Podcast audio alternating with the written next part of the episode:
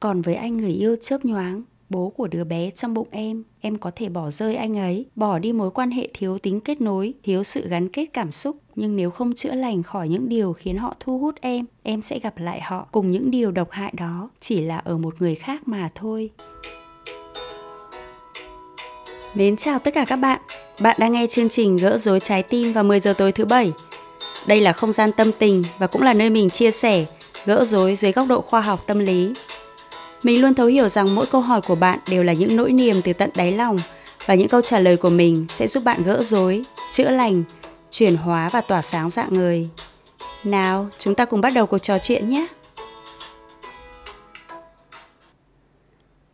Chị thân mến, em đang vô cùng bối rối, không biết phải làm sao nên viết tâm sự lên đây để nhờ chị chia sẻ cùng với em. Tình hình là tháng trước em có chút căng thẳng trong công việc nên xin nghỉ một thời gian để đi du lịch một mình giải tỏa stress. Trong khoảng thời gian này em gặp anh, cũng ở cùng khách sạn với em, nên sau đó chúng em có nảy sinh tình cảm rồi qua đêm và xuất ra ngoài. Thật không may là em lại dính bầu. Đợt đó em có số của anh ấy, nhưng thời gian đầu khi về em và anh ấy không liên lạc gì với nhau. Đến khi biết mình có bầu em mới liên lạc lại. Anh không bất ngờ, cũng không tỏ thái độ gì quá rõ rệt. Anh chỉ bảo em là em cứ để sinh em bé đi rồi đi xét nghiệm ADN. Nếu đúng là con của anh thì anh sẽ có trách nhiệm với em và con. Em cũng không biết trách nhiệm mà anh nói đến ở đây là gì, và em cũng không hỏi thêm. Nhưng anh đã nói chuyện với mẹ anh ấy, và mẹ anh ấy đã chủ động liên lạc với em. Mẹ anh ấy lại rất quan tâm và chăm sóc em. Mẹ anh bảo đứa trẻ không có tội gì nên cứ đẻ ra đi rồi bác nuôi, còn hai đứa tính sao là việc của hai đứa. Em rất băn khoăn vì thú thực, lúc liên lạc với anh, em không có ý định sẽ giữ lại cái thai hay làm đám cưới. Suy nghĩ đầu tiên khi biết mình có thai là em nghĩ đến việc bỏ thai, vì em không có tình yêu với trẻ con. Em không muốn trải qua việc sinh nở đầy đau đớn như một cơn ác mộng. Em cũng không muốn phải chịu đựng một chuỗi ngày tháng như bị cầm tù trong nhà, hoặc thiếu ngủ, cáu bẳn, thức đêm để chăm con. Thực tâm là em không yêu trẻ con, em không yêu đứa con này. Em thấy trẻ con thật là phiền phức. Em không muốn mất vài năm sống trong cảm giác bị mất tự do, để rồi bị buộc chân vào bỉm sữa, quấy khóc suốt đêm đến trầm cảm. Nhưng anh ấy và mẹ anh ấy cứ nhất định khuyên em giữ lại đứa trẻ, nhưng cũng không nói gì đến cưới xin. Mà thực tâm thì em cũng không yêu anh ấy. Em không muốn có một đám cưới xảy ra với người mà em không có nhiều cảm xúc. Và quan trọng hơn nữa là em không nghĩ mình sẽ là vợ, là con dâu, là mẹ trong vài tháng tới. Em không thể hình dung nổi cuộc sống chung với anh và gia đình sẽ như thế nào. Nghĩ thôi đã thấy hoảng sợ. Em phải làm gì bây giờ hả chị? Em dự định nói với anh ấy là em sẽ sinh con ra theo mong muốn của gia đình anh. Rồi em sẽ để anh và gia đình anh nuôi con, và thỏa thuận một số tiền, vì em cũng đã mang nặng đẻ đau. Em có nên làm thế hay là bỏ thai và biến mất khỏi gia đình anh ấy như chưa từng tồn tại? Em chờ tin chị càng sớm càng tốt. Em thân mến, đọc tâm sự của em, chị cảm thấy em khá rõ ràng trong việc nhận biết mong muốn của mình đối với cái thai đang lớn dần lên trong bụng em. Điều khiến em băn khoăn và động lòng trắc ẩn duy nhất có lẽ là mẹ anh ấy và mong muốn của mẹ anh. Khi đọc những dòng tâm sự của em, trong chị chợt hiện lên hình ảnh của một số trường hợp mà chị có cơ duyên được tiếp xúc cùng. Đó là những trường hợp mà họ phải lớn lên trong sự thiếu hụt nghiêm trọng về tình mẫu tử. Nguyên nhân của sự thiếu hụt đó có thể là do mẹ mang thai ngoài ý muốn và có ý định phá bỏ, do trầm cảm sau sinh, do mẹ xem con là gánh nặng cản trở sự tự do, cản trở sự phát triển sự nghiệp, hoặc cản trở mẹ thỏa mãn những nhu cầu hạnh phúc cá nhân của bản thân mẹ. Chính vì những điều này đã là vết xước tổn thương sâu sắc đến tâm hồn của con, khiến con không thể được trải nghiệm tình yêu thương, sự quan tâm một cách trọn vẹn. Và em biết không, những em bé đó lớn lên vô thức có một nỗi sợ hoặc một sự vô cùng chán ghét đối với trẻ em. Để chị chia sẻ cùng em thêm về phiên bản em bé tổn thương bị thiếu hụt tình mẫu tử này nhé. Khi còn nhỏ, em bé ấy cũng không thích chơi với trẻ con hàng xóm.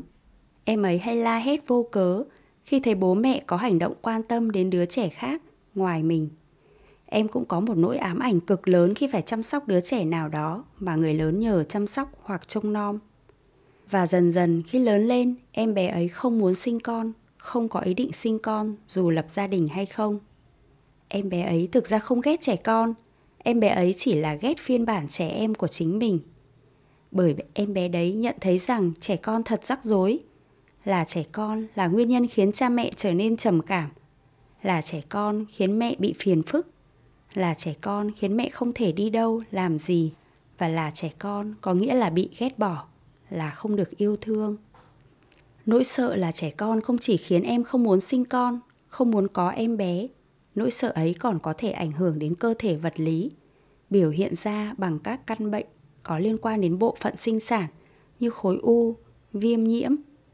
Nếu nhìn dưới góc độ bệnh lý thông thường, đa phần chúng ta sẽ nghĩ đó có thể là do di truyền, do ăn uống, do môi trường hoặc do sinh hoạt không lành mạnh gây ra.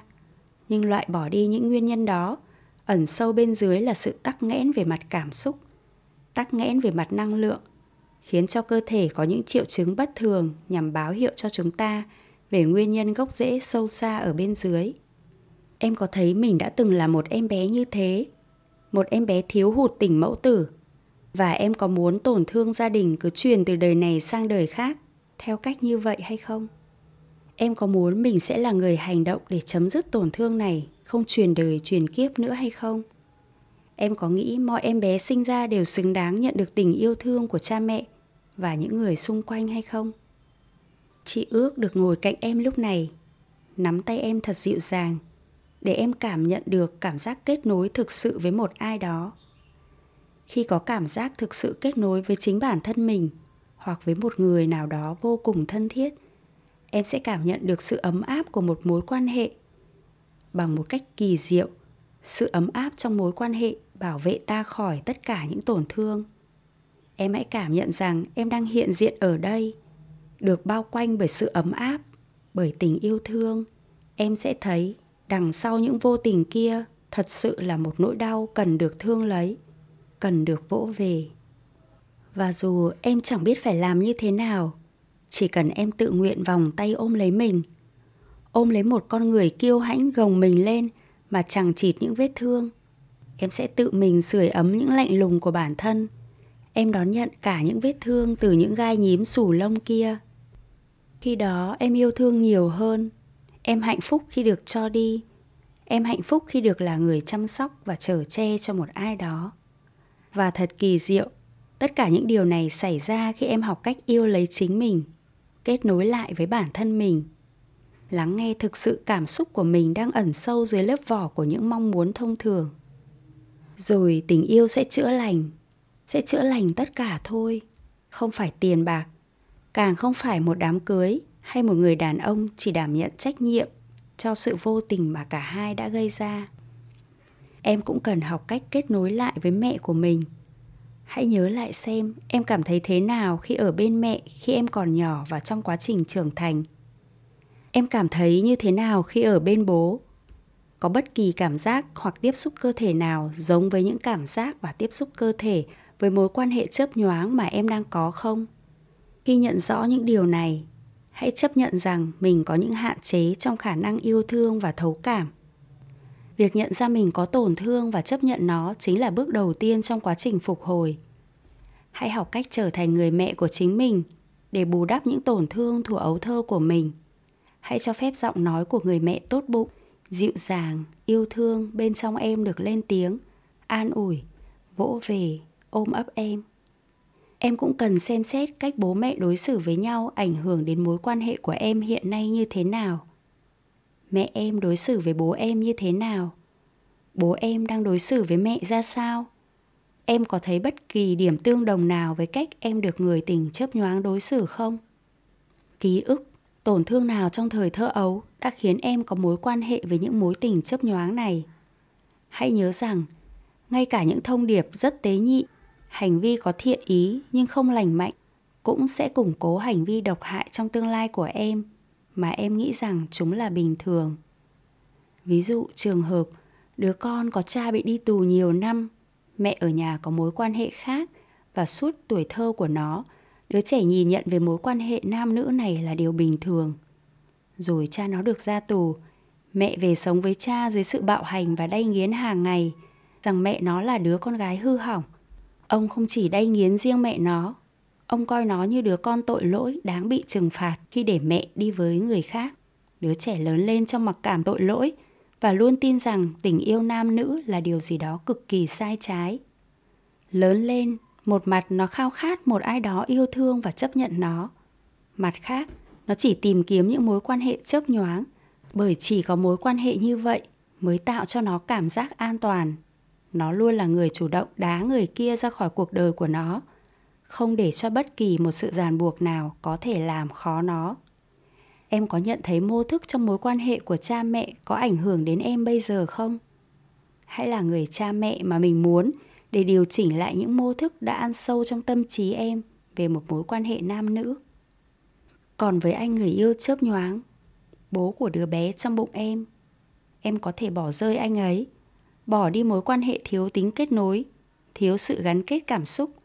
Nhưng nếu không chữa lành khỏi những điều khiến họ thu hút em sẽ gặp lại họ, cùng những điều độc hại đó, chỉ là ở một người khác mà thôi. Và rồi sẽ còn bao nhiêu em bé nữa phải chia tay cuộc sống khi chưa thực sự được nhìn cuộc đời. Để không còn bị thu hút bởi những người không dành cho mình, những người không sẵn sàng về mặt tình cảm, không thể cho em những điều mà em thực sự khao khát, thì bước đầu tiên và quan trọng nhất, đấy là quay về với chính mình và cho bản thân mình những gì mình thực sự mong muốn. Có một bài tập đơn giản mà em có thể thực hành để hình dung về người mà em thực sự mong muốn ở tập 2 của chuyên mục Gỡ Rối Trái Tim. Em hãy nghe lại và thực hành theo nhé. Sau khi thực hành bài tập đó, hãy viết ra giấy tất cả những gì mà bên trong em khao khát, tìm kiếm. Ví dụ, nếu em luôn thu hút vào cuộc sống những người không sẵn sàng về mặt cảm xúc, điều này cho thấy bên trong em đang thiếu sự quan tâm và cảm thấy không được lắng nghe về khía cạnh cảm xúc. Khi đã biết được nhu cầu, mong muốn thực sự của bản thân là gì rồi, thì kế tiếp, hãy cho mình tất cả những gì mà bên trong mình khao khát. Ví dụ như là những điều khiến em cảm thấy được yêu thương. Nếu em khao khát được lắng nghe về cảm xúc, hãy đặt tay lên tim và nói với bản thân: Nguyệt thân yêu, Nguyệt hiện tại đang cảm thấy thế nào? Mình đang ở đây, sẵn sàng lắng nghe bạn. Hãy chia sẻ với mình nhé. Sau đó em viết ra giấy mọi cảm xúc bên trong đang tồn đọng, tích tụ trong em. Tập làm người cha, người mẹ, người tình nhân mà em khao khát bấy lâu, và cho mình mọi tình yêu mà mình luôn thấy thiếu. Hay khi mình khao khát được ôm ấp, vỗ về, được đối phương chia sẻ những hành động yêu thương, quan tâm, thì mình tự hôn lên tay mình, ôm lấy mình, vỗ về mình mỗi khi bản thân buồn. Thay vì chờ phải có người yêu thì những nhu cầu ấy mới được chu cấp đầy đủ. Việc học cách lắng nghe bản thân từ mọi khía cạnh, cảm xúc, nhu cầu, mong muốn và đối xử với bản thân với sự tôn trọng, tin tưởng là chìa khóa để chúng ta thu hút vào cuộc sống một mối quan hệ thực sự, phản ánh những niềm tin từ sâu bên trong ta. Và để khi bước vào một mối quan hệ mới, ta có thể sẵn sàng bộc lộ những niềm tin, sự thực, mong muốn, yêu cầu của chính mình, thay vì tự ép mình ở lại trong một mối quan hệ không thực sự hạnh phúc. Xây dựng một mối quan hệ vững chắc với bản thân, trở thành người cha, người mẹ, người tình của chính mình, cho bản thân tất cả tình yêu thương và đáp ứng các nhu cầu của chính mình là nền tảng cho một đời sống tinh thần khỏe mạnh. Và khi đó, em sẽ có cơ hội để gặp được chân ái của đời mình. Để làm được tất cả những điều này một cách nhanh chóng, có thể em sẽ cần một chuyên gia tâm lý giỏi ở bên để đồng hành cùng em. Khi đã chữa lành được chính mình, bản năng người phụ nữ sẽ lớn mạnh trong em. Bản năng ấy sẽ thôi thúc em che chở, bảo vệ, nâng đỡ, yêu thương đứa bé trong bụng của mình. Khi ấy, em sẽ được trải nghiệm cảm giác thiêng liêng của một tình yêu vô điều kiện. Nguyện cầu cho em sớm được chữa lành. Thân mến. Cảm ơn các bạn đã dành thời gian lắng nghe chương trình Gỡ Rối Trái Tim. Hãy nhấn nút theo dõi để đón chờ các tập tiếp theo và chia sẻ giúp mình tập này tới những người bạn thân yêu của bạn nhé. Đó chính là món quà vô cùng ý nghĩa đối với mình. Mời bạn gửi tâm sự của bạn đến chương trình bằng cách tham gia group Facebook gỡ rối trái tim. Hẹn gặp lại các bạn vào 10 giờ tối thứ Bảy. Mến chúc bạn mọi điều tốt lành.